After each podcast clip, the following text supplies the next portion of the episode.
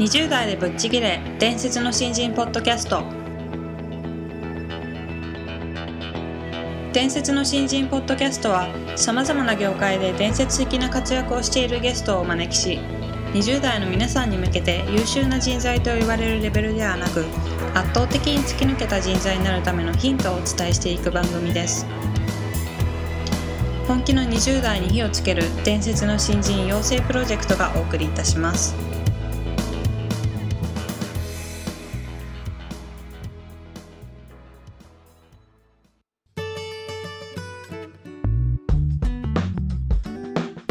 こんにちは。20代でぶっちぎれ。伝説の新人ポッドキャストへようこそ。ナビゲーターの戸谷香奈です。伝説の新人プロジェクト小宮です。よろしくお願いしよろます。しくお願いします、えー今回からですね、はい。株式会社ハーストーリー代表取締役の日野海子さんを、えーゲストとしてお迎えして番組をお送りしていきたいと思うんですけども、はい。えー日野さんの経歴を簡単に紹介させていただきたいと思います、はい日野海子さんは広島市でタウン誌の編集長広告代理店プランナーを経て1990年に佐藤みどりさんと2人で株式会社ハーストーリーを創業します。全国に女性を中心とした10万人のネットワークを持ち女性のリアルな声を企業に届けていくことで企業も社会も良くしていくというビジネスモデルは大成功を収め女性マーケティングのパイオニア企業として注目を集めています。最近では独自が持つ女性のネットワークの声を生かすべくご自身でもオーガニックワインバーの店舗や働く女性のためのワンピースブランドルーベリカを立ち上げ幅広くご活躍されていますポッドキャスト番組「カエネの仕事と恋愛の法則」も iTunes での人気番組として注目を浴びていますということなんですけどもあの本当に幅広くご活躍されている日野さんでして、はい。あの実際に私も一度お会いしたことがああ、るんですけどはい。うん。非常にあのパワフルな方で今回いろいろお話を伺えるのを非常に楽しみにしていたので、い。えーいろいろお話伺っていきたいなと思います、うん。はい。ではどうぞよろしくお願いします。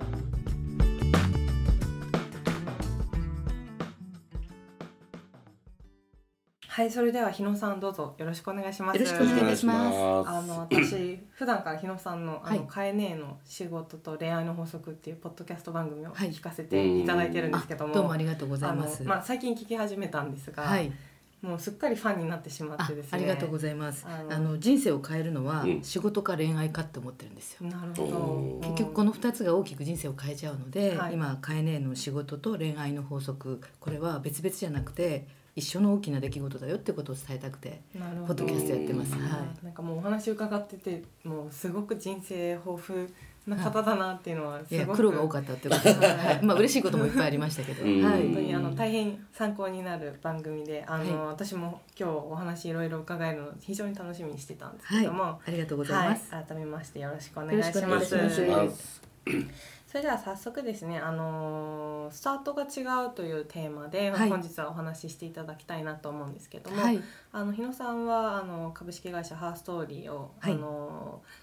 佐藤みどりさんというあの、はい。主婦の方と、はい。あの立ち上げられたんですけども、はい。そのあの創業のお話についてちょっとしていただきたいなと思うんですけども、はい、まあスタートは私もともと広告代理店にはいはい。あの就職していて、えーまあ、あとタウン誌の編集長をやっていたり、うん。まあ、20代はどちらかというと広告業界にいたんですけれどあーもあ、のたまたま二十歳の時に、まあ、婦人系の大手術をして、はい。お医者さんから子供ができないから君はもう一生をあの男の人のように、うん。とにかく仕事を頑張って稼ぎなさいよってお医者さんにまで言われていたぐらいで。ですそれ20代の時。そうです。もう二十歳の時に卵巣をほとんど取ってですね。であの大学も中退してしまって、はい大学は音楽大学なんです、はいだからうん広告とは全く関係ないんですけれども、まあ、音楽大学ってすごくお金がかかるんですね。うんで高校時代もすごくあの先生についたりとかレッスンを受けたりしてやっと音大に入ったんですけど、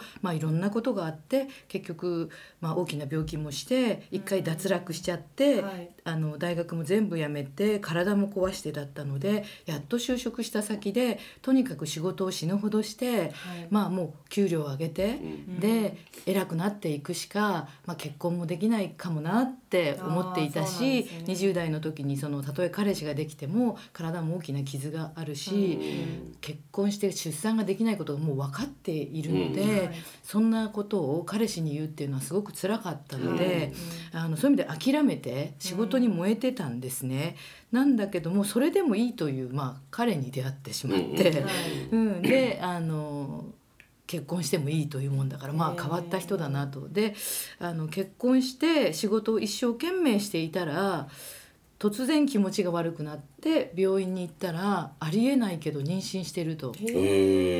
本当に奇跡だって言われて。はい、であのすごく大事にしなさいって言われて、まあ、とにかくこのたった一つの命をダメにしたらもう二度とないってみんなからも言われて、うん。仕事をものすごくハードな仕事をしてたんですけど、うん。辞めたんですね。はい。うんで専業主婦になってみて、初めていろんなこう世界が変わったんですよ。あの自分が一生懸命見えていたことと、でもうもっと言うと私はそのお子さんを持つとか結婚して仕事をしている人たちってお子さんの熱が出るとか仕事も中途半端になっちゃうとか、それこそ私は給料稼いで偉くなるんだぐらいに自分に言い聞かせてたのに、そうじゃない世界はい。がたくさんあることを知って衝撃を受けまして。うん。これは神様がねなんかお前にだって奇跡なわけですから、は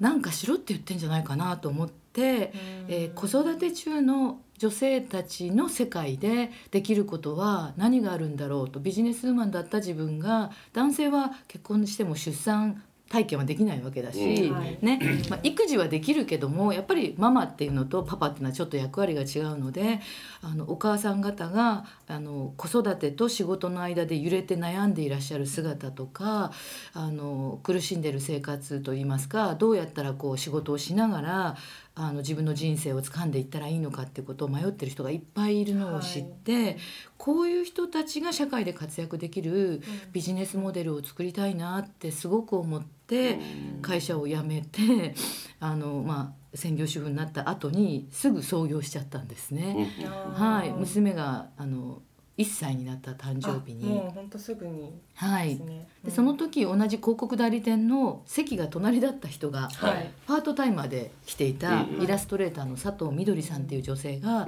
うんもうすでにお子さんが2人いらっしゃって私は正社員。はい。彼女はお二人いらっしゃって、まあ、すごく夕方も忙しそうだし子供のお迎えだっていうのでパートタイマーだったんですね、はい。でも仕事の能力で見たらそんなにこう大差はないし、うんあのちゃんとしたプロだったのを見て、はい。でも給与にはこうね。月収で見ると格差だったので、それも私のこう創業する理由になったというか、うん同じように仕事をしているんだけれどもなんか子育てをすることでうん社会から見るとなんかこう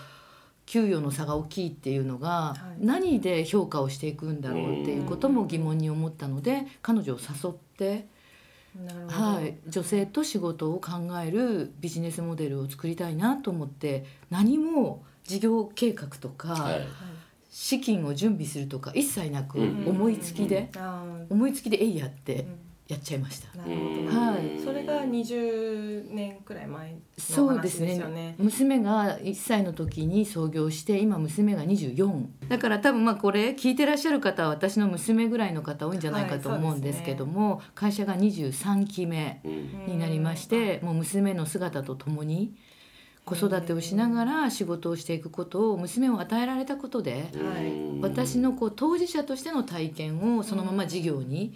常に常に意識してやってきたってことですね。素敵ですね、もうおそらくあのまあその時代ってほ本当にまさに私が生まれた時代なので想像でちょっと今喋りますけど、はい、おそらくその時代って今に比べてはい。女性の声だったりとか、はい。そういうのが社会の中ではい、受け入れられるっていうことが今より難しかったんじゃないかなと思そうんですけど、はい。そういう会社を立ち上げるのって、はい。おそらくすごく大変だったんじゃないかなと思うんですけど、はい、なんかそういう苦労だったりとかっていやもう苦労だらけ。苦労だらけなんですけど苦労っていうのはそのぶつかってみて体験してみてえ結構大変なんだっていうことを分かっていくわけですごく苦労するって分かってたらしなかったかもしれないんですね。その時はあの自分に何か与えられたんじゃないかとそのもう子供ありありえないよって自分にも言い聞かせて諦めて恋愛してもすごく辛いしそういう意味でそのある意味自分でも言い聞かせてきていたロレールをあると日突然違うレールにふっと持っていかれた時に見えてきた道のその横にあるお花さんとか葉っぱちゃんがうんなんて違う景色なんだって思ったことを多くの人に見せたいっていう感情の方が強くって。あのえーって感じが強かったので誰か何とかしなきゃみたいな気持ちの方が強くって あの大変とか苦労とか、ここれから何が起こるかなんていうことは考えてたらできないんですよね。で。すよね。なんか滝にドーンと落ちてみたら下に石ころいっぱいありましたみたいな、まあね、もうちょっと賢い人ならねそれを調べてとかうん。あったんでしょうけど、当時はもうこう感情的になんか水が溢れ出るみたいな感じで、私まあ結婚してくれた夫に「あのごめんすぐ会社起こす」って言っちゃって娘1歳の時に「えー!」みたいに言われて今度血のみ子抱えてねしかもやっと奇跡の子で。何がこれから起こるか子育ても初めてなのに「お前会社って分かってんのか?」って言われて「いや分かんない」って、勤勤務したことしかないわけで、はいしかも勤め人の時結構真面目じゃなかったんですね。なのであの会社にいる時は会社の悪口もすごく言っていたし、もう上司の悪口言っていたしお給料はね働いても働いてもすごくハードな業界で。給料は伸びないし、うん。認められないしって文句ばっかり言ってたのに、自分でやるって思うとどういうことか分かんのかで分かんない。っ てだけどねって何かこう女性を集めて彼女たちが感じてる声を社会に届けることがきっとお金になるビジネスができるはずとか言って、なるほど。はい。ということでもうでもきっと言い出したら止まんないのでそうですね。旦那さんももうちょっと諦めながら。そうですね、まあ、僕に迷惑のかからない程度にね って言われたのを覚えてるんですけど。すごくあったんですねいやきっと小さくまとまると信じてたと思うので、うん彼はうん。僕の迷惑にかならない程度にねって言って大丈夫って言いながらずーっと迷惑をかけ続けて 巨大な迷惑をかけ続けていったっていう経緯がありますね。はい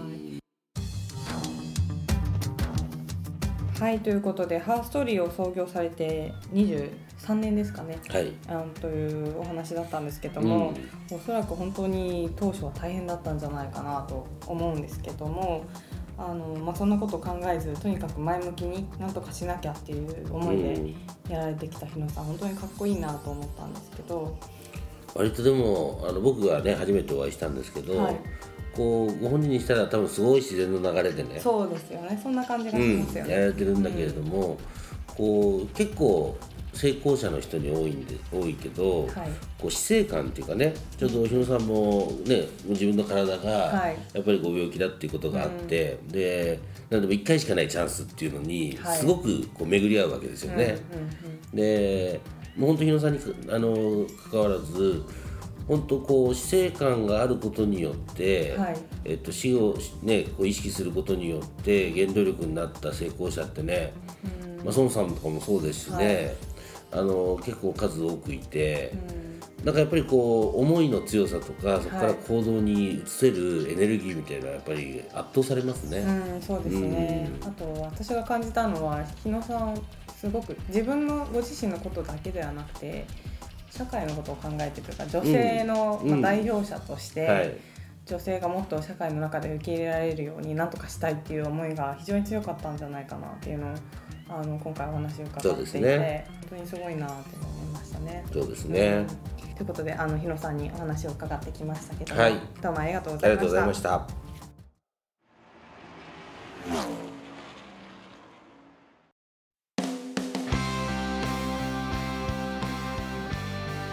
日のトークはいかがでしたでしょうか？伝説の新人養成プロジェクトのホームページおよびに Facebook ページでは新人時代を誰よりも早く駆け抜けるためのヒントや講座情報など日々更新していますのでぜひ一度ご覧ください。検索キーワードは伝説の新人です。また集英社より出版されている伝説の新人20代でチャンスをつかみ突き抜ける人の10の違いでは20代のうちから身につけておくべき習慣について分かりやすく解説しています